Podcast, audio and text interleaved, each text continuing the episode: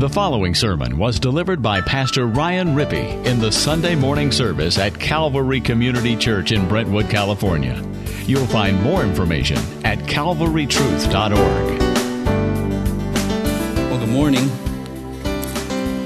Uh, this morning on this topic of sola scriptura. Now, I've been going for about six weeks on this topic, and I laid the foundations for sola scriptura or scripture alone in that when scripture speaks, God speaks.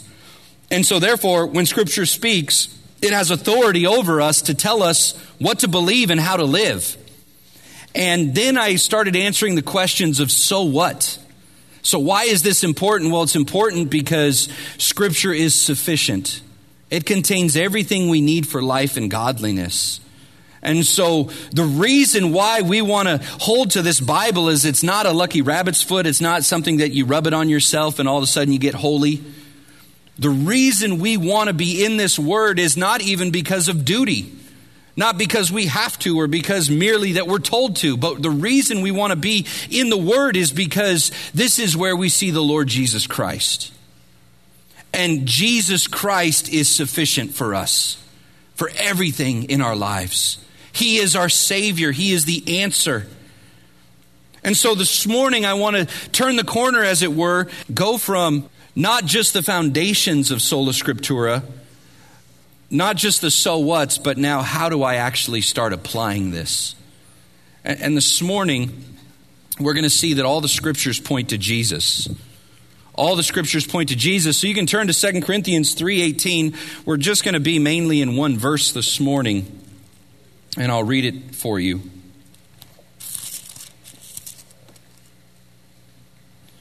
We all, with unveiled face, beholding the glory of the Lord Jesus, there, are being transformed into the same image from one degree of glory to another, for this comes from the Lord, who is the Spirit.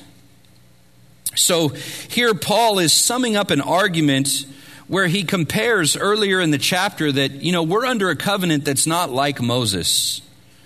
Moses had to put a veil on his face so the people wouldn't see the glory that was revealed by Moses when Moses saw the glory of God.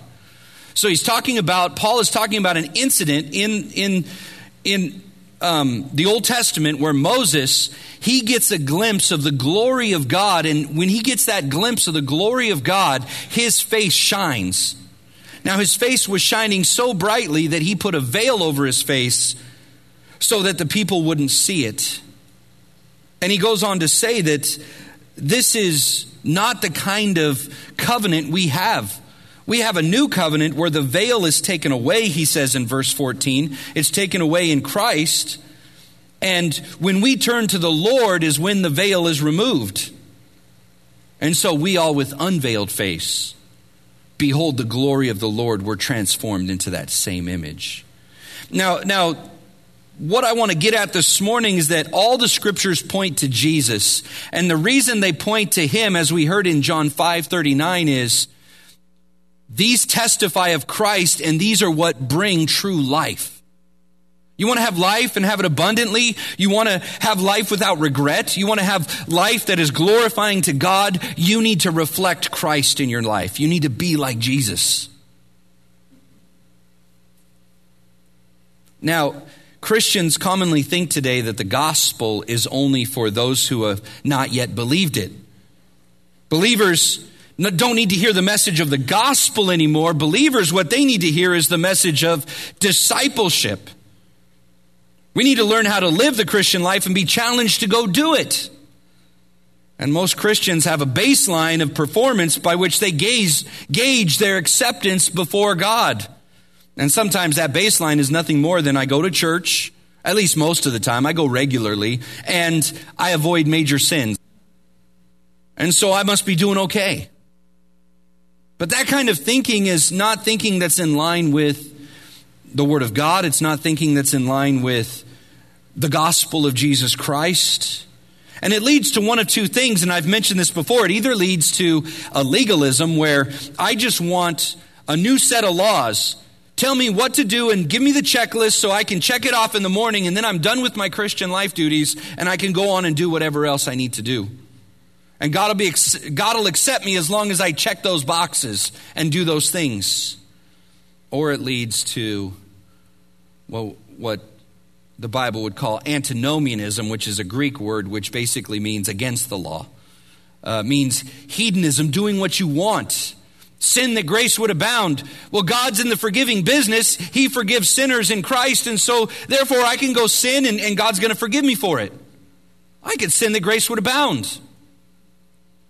It doesn't matter what I do because Jesus is just going to accept me. Well, those kind of living, whether it's legalism or, or antinomianism, whether it's this hedonistic free grace type idea, it leads to one of two things. It either leads to arrogance, believing you've reached some level of spirituality by which you're acceptable to God, or if you're more honest, it leads to despair because you would never, you know that you'll never match up to God's righteous standard. And you know, if you're honest with yourself, that those sins are really offending a holy God, and you know that He's not happy with you. This is why Paul said in Galatians 2:20, "The life I now live in the flesh, I live by faith in the Son of God who loved me and gave himself up for me." And just as we are justified by faith alone, as we've been talking about in these solas, we are also sanctified by faith through grace in the Spirit working in us. In obedience to Christ, but it's not a legalistic duty that accept that, that gives us acceptance to God. It's living out of who we already are. It's living out of our new identity living out of this new nature that we have because we've been born again. And so, what Paul is talking about here in Second Corinthians is what some uh, theologians call sanctification, the process of holiness. Being sanctified is something set apart, set apart for a special purpose. You all know what this is like. It's like the china that you got for your wedding. It's sanctified, it's set apart. In fact, some of it's so sanctified you haven't used it in 20 years. The Bible says that when we're saved, we're also sanctified. We're set apart to God for a special purpose. And that's the root idea of what it means to be holy. God is the one who's totally set apart from us. He is completely other. He is not like us. He's holy and set apart. And so now, though, because we've believed in Christ, we can be holy as He is holy. We can be set apart unto the Lord. And this is what Paul is talking about. We're going to be transformed into this same image. And so sanctification is like eye surgery. It's like eye surgery. It, it fixes our gaze so that we see Jesus and the gospel the way we ought to see it.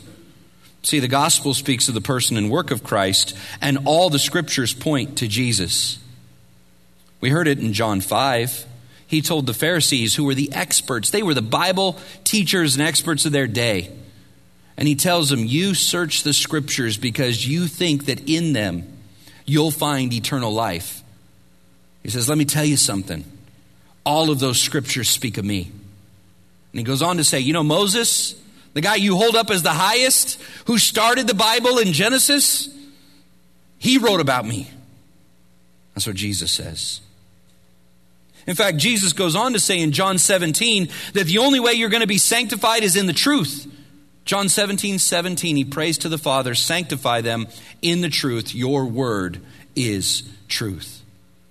And this was the plan of God from the beginning. Hebrews 1 1, God who spoke at various times and in various ways to our fathers through the prophets has in these last days spoken to us in a Son. This is why Jesus, you remember after he was resurrected, he gets on, in Luke 24, he gets on the road to Emmaus and he's talking to two of his disciples, but he doesn't reveal who he is. And he's walking with them, and they, they walk these number of miles from one city to another. And he's talking to them, and they're completely discouraged because they had hoped in Christ. They had believed that Jesus was the Messiah and that he was going to save Israel, but then he'd been crucified and buried. And then he says to them, Foolish and slow to believe. Luke 24, verse 25 to 27. All that Scripture speaks of. And then he says, beginning with Moses. He shows in the Scriptures, these two disciples, everything concerning him. So he starts in Genesis and he goes to Malachi.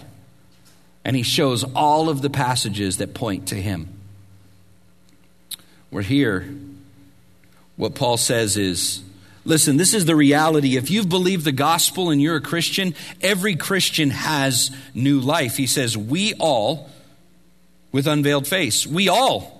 Who's the we all? It's all of those who are Christians who've been born again, who've believed in Christ. Verse 15, where the veil is taken away. Those who have the Spirit, who have the ministry of the Spirit, back in verse 6. Those who are sanctified, those who are set apart, are those who know Jesus.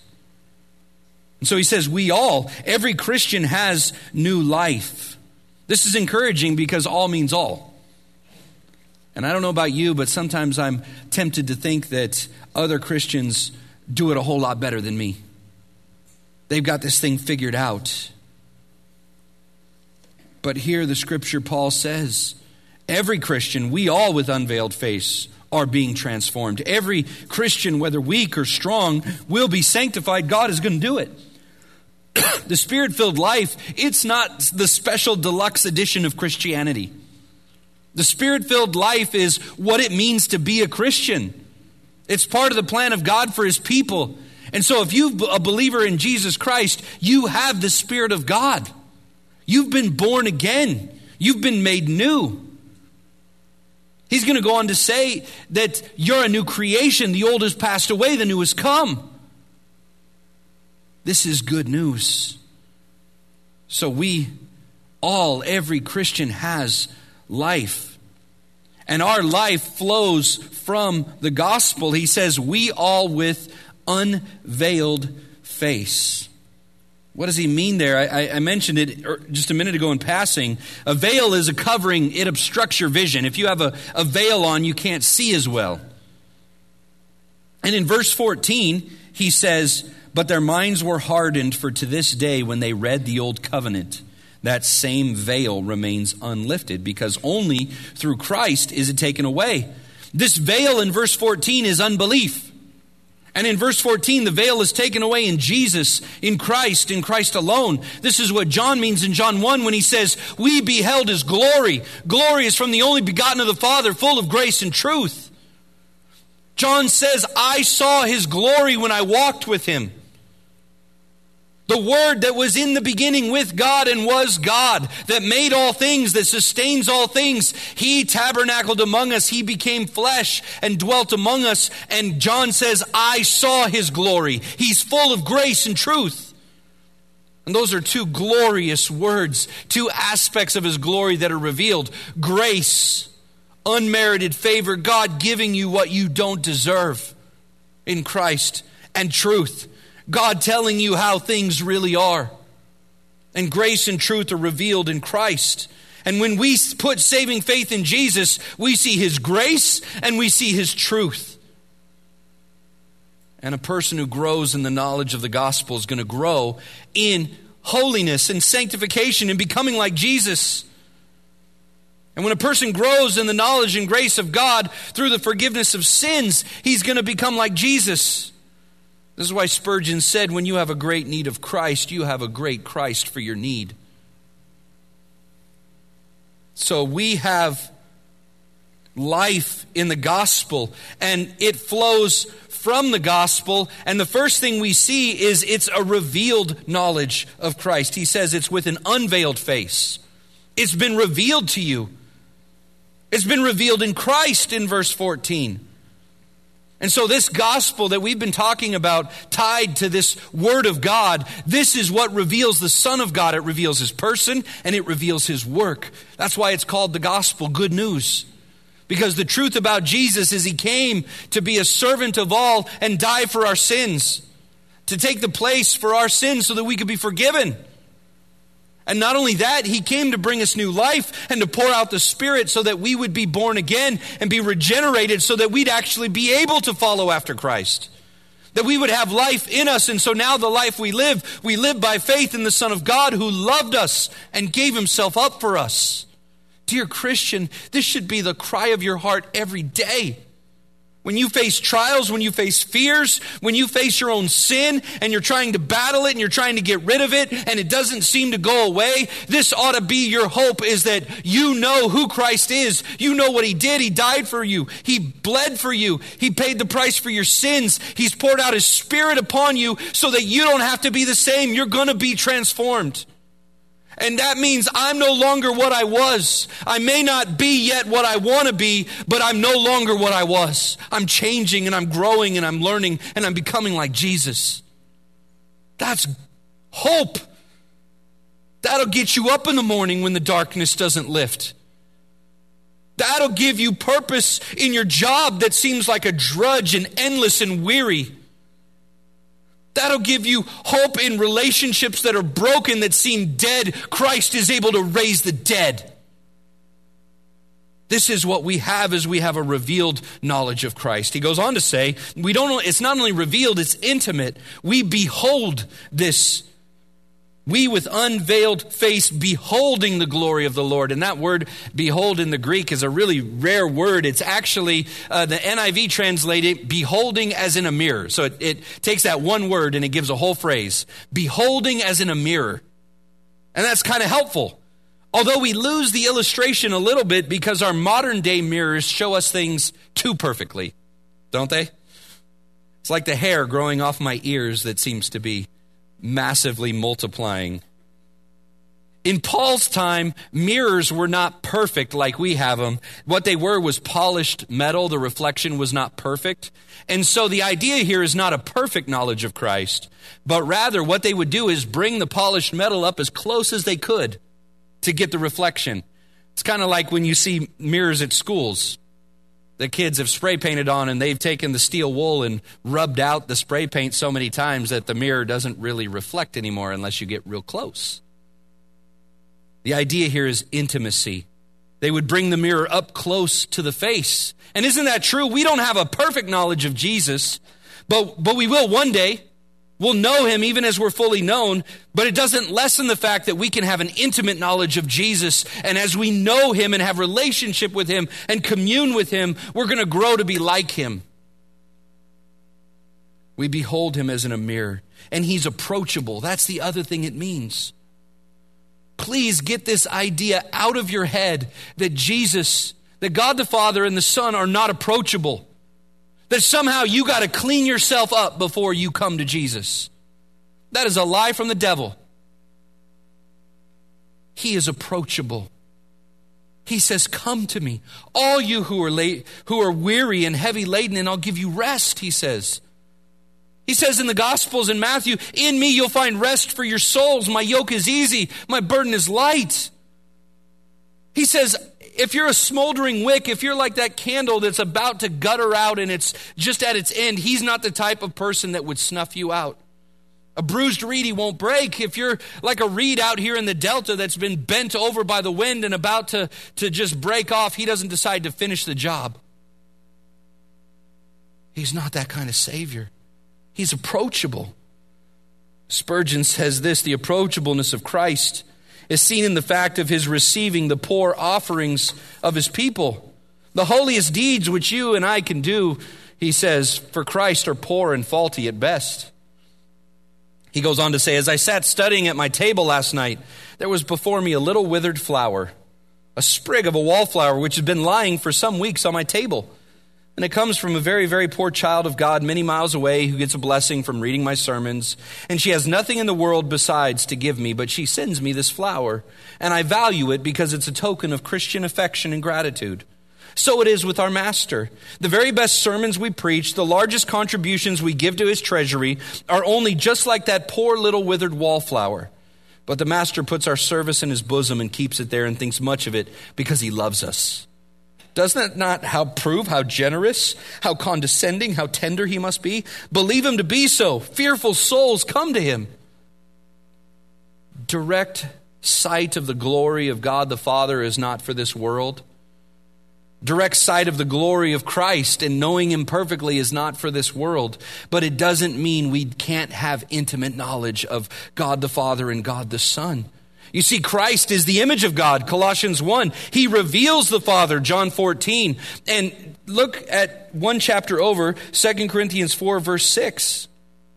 God the Father, who said, Let light shine out of darkness, has shone in our hearts to give the light of the knowledge of the glory of God in the face of Jesus Christ.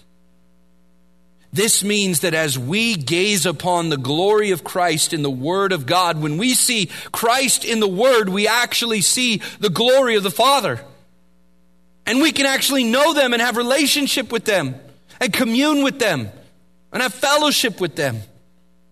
This is why Christ came. And this is why it is third a glorious knowledge.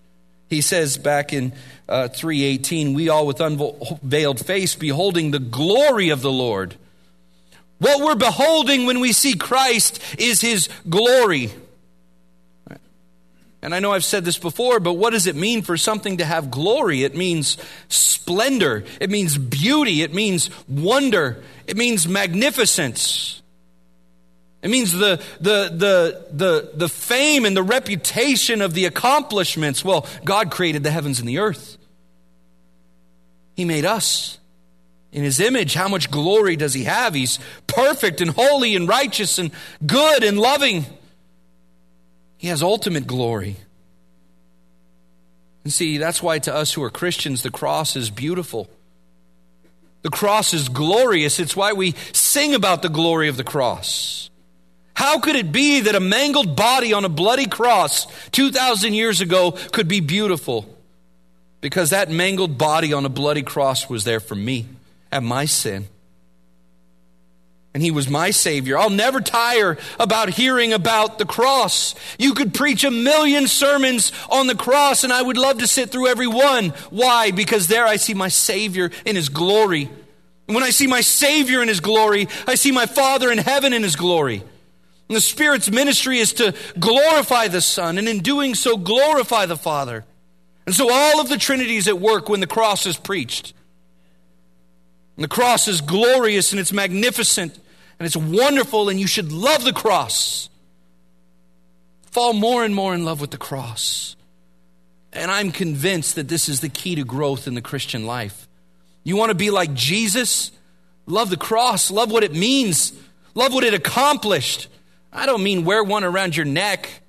You could do that if you want. But it's not a rabbit's foot, it's not a lucky charm.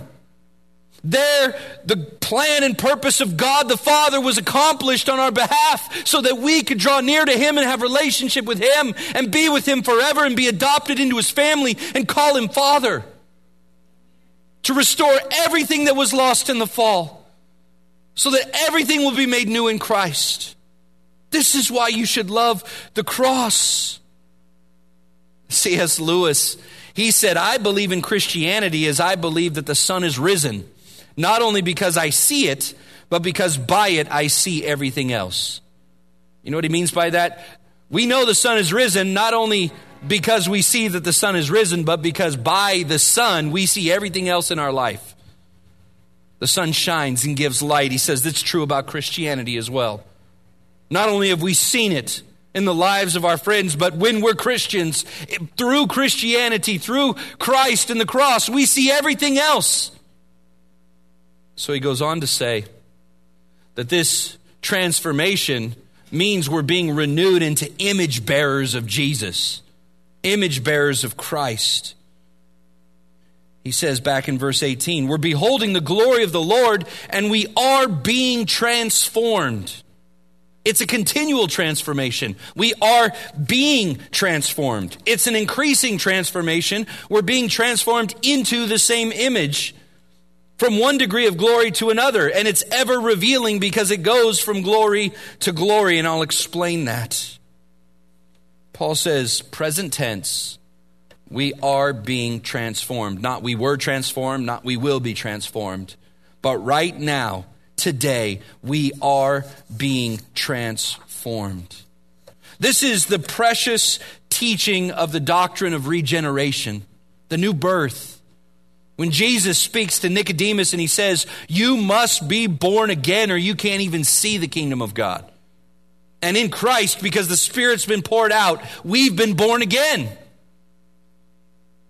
And this phrase, our being, means it's continually happening. Think about the implications of this.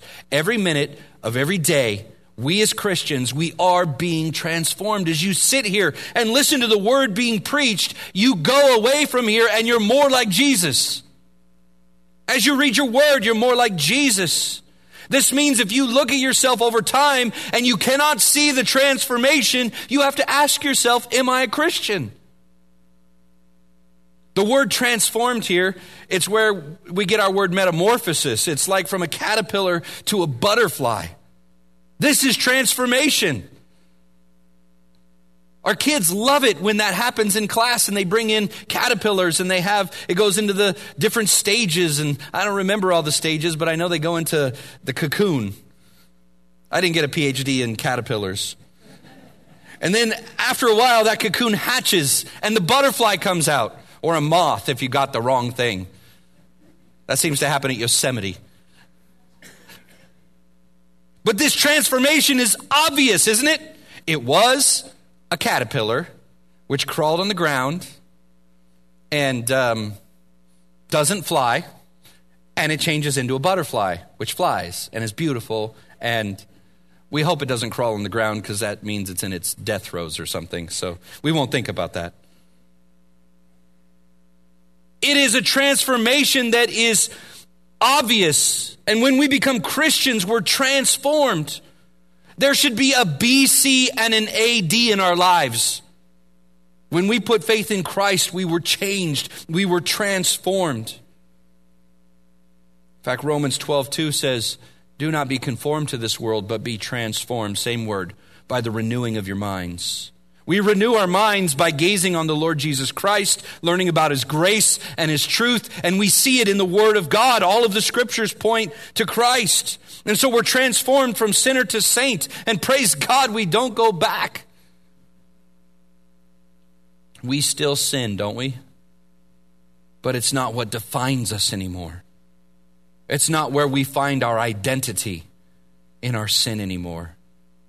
Now our identity is in Jesus Christ. Our identity is in Him.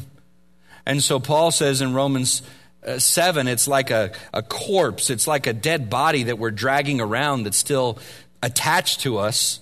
And it's sort of infecting us from time to time. But he says, Who's going to rescue me from this body of death? I thank God through Jesus Christ our Lord. There's therefore now no condemnation for those who are in Christ.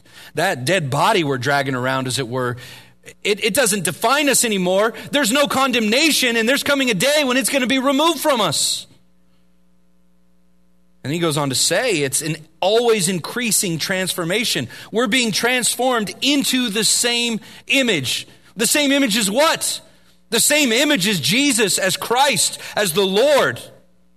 What an amazing thought that one day we'll be like Jesus. It's the reason God saved us. Romans 8 29. Those he foreknew, he predestined to be conformed into the image of his son. That is a powerful verse. Those the Father set his affection upon in eternity past, those he called to himself, he planned out the steps that they would take in their life so that they would be like Jesus. That means our trials, that means our sufferings, that means our circumstances. That means things like this fire, or that horrible shooting in Las Vegas, or the disasters and the hurricanes on the East Coast. All of it comes through the sovereign hand of God so that it would conform his children into the image of Christ. God is on his throne. Don't be deceived. He's on his throne. No one knocked him off. No one's taken the reins, as it were and is steering the ship. So that means we need to have faith that God knows what He's doing. Now, when we're conformed into the image of His Son, it doesn't mean we're going to become gods. We're going to become like His Son in holiness and being set apart in righteousness. We're going to take on those attributes of God that we love so dearly His righteousness and His holiness and His love and His mercy. We're not going to take the attributes that belong to Him alone, like His omniscience and His omnipotence Him being all powerful and all knowing and being everywhere at once and all wise. But this is an increasing transformation. This means that we can live life without regret. Wouldn't that be wonderful? To not have to rehearse in our minds the sinful mistakes we've made, to not have to try to drown it out with the things of this world like drink and drugs and entertainment and whatever it is. In Christ, we can be transformed so that we could live life without regret. We'll have less and less regret. Jesus, when he when when they tried to trap him and they said, you know, they tried to ask him about taxes and his tax policy. And they said, What should we do with this coin? And he said, Whose image is on it? And they said, Well, Caesar's. And he said, Well, give to Caesar what's Caesar's, and give to God what's God's. What was he getting at? You've been stamped with the image of God. You're created in the image of God. And so give those coins to Caesar, but give yourself and your life to God. You bear his image. And that's what happens in Christ by the power of the Spirit. As we are being transformed, we offer our bodies a living sacrifice to Him to be used by Him. And that's why it is not only increasing, it's also ever revealing. What do I mean by that? He says here from glory to glory, from one degree of glory to another. Literally, it's this idea of not only do we grow into the image of Christ, but we reveal to others the image of Christ people will see more and more of Jesus in us. The more we behold the light of Jesus, the more we reflect his rays. That goes back to our purpose and our life here on mission. That as we're being transformed, our sanctification is not only about us.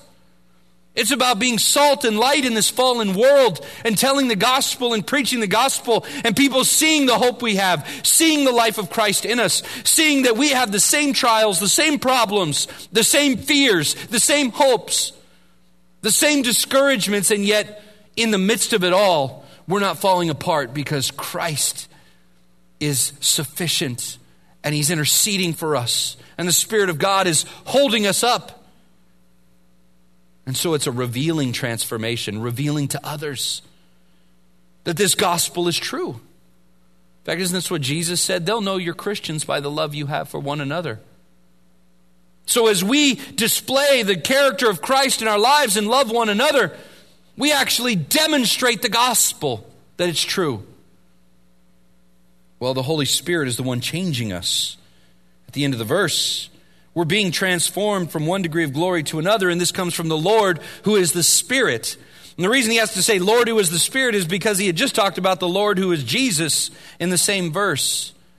So he says, We behold the Lord Jesus Christ in the mirror of the Word. We're transformed into his image, but the one who's doing it is ultimately not us. It is the Spirit of God who is also the Lord. He is also God. In other words, are being transformed from glory to glory is from the Spirit of God who is the Lord. He's the one working to change us. How's He doing it? Through the Word of God. He does it through the Word. Be transformed by the renewing of your mind. By the renewing of our minds. As Ephesians 5 says, by the washing of the water of the word, as Jesus said in John 17, to sanctify him in the truth. Your word is truth. All of the scriptures point to Jesus, and this is what he was getting at when he's talking to them. He said, You think you have life. You want to have real life. You need to understand the word of God points to me. When he's walking with the disciples on the road to Emmaus, he says, You're slow to believe everything the prophets said. And beginning with Moses, he said, This is why I had to suffer and die and be buried, so I could rise again and conquer sin and death and the grave and bring life. Everything the Spirit does points to the Lord Jesus. And so, the Spirit, if we want to have the Spirit fill us, we need to be filling our minds with the person and work of Christ out of the Word. And this is what the Spirit aims to do. This is why in Ephesians we're to keep in step with the Spirit, we're to walk in the Spirit. And if we do that, actually what happens is we crowd out sin. We, we, we crowd it out and starve it out so that it is no longer beautiful to us. It no longer is what wakes us up in the morning and gets us going. Instead, the glory and the beauty and the majesty of Christ is. And so this is very practical. This will kill sin in your life, and this will cause you to be more like Jesus. This is why we want to be in the Word, because in the Word we find Jesus. All the scriptures point to Him. And He's the one that we're being conformed into. He's the one we're being transformed into His image. And what we need more than anything is to behold His glory. The glory of God in the face of Christ. And where we behold the glory of God in the face of Christ is in the Word of God. Father, thank you for this time this morning and this message, how practical it is. I know this is the hope of my brothers and sisters. It's my hope. I want to be like Jesus. I don't want to be like I have been in the past. So, Father, would you do a work in us? Would you bring revival? By that I mean, would you bring a work of the Spirit of God in our lives so that we see the sufficiency of Christ and we become like Him? And would you do it to all of us? Would you transform all of us and make it so apparent and so obvious that it impacts our community, our family and friends, and our loved ones and our neighbors, and even our enemies? Father, do this, I pray. It's the prayer, the cry of my heart, Father, is that you would use us in this community to display the glory of Jesus Christ, that He's the one who's full of grace and truth.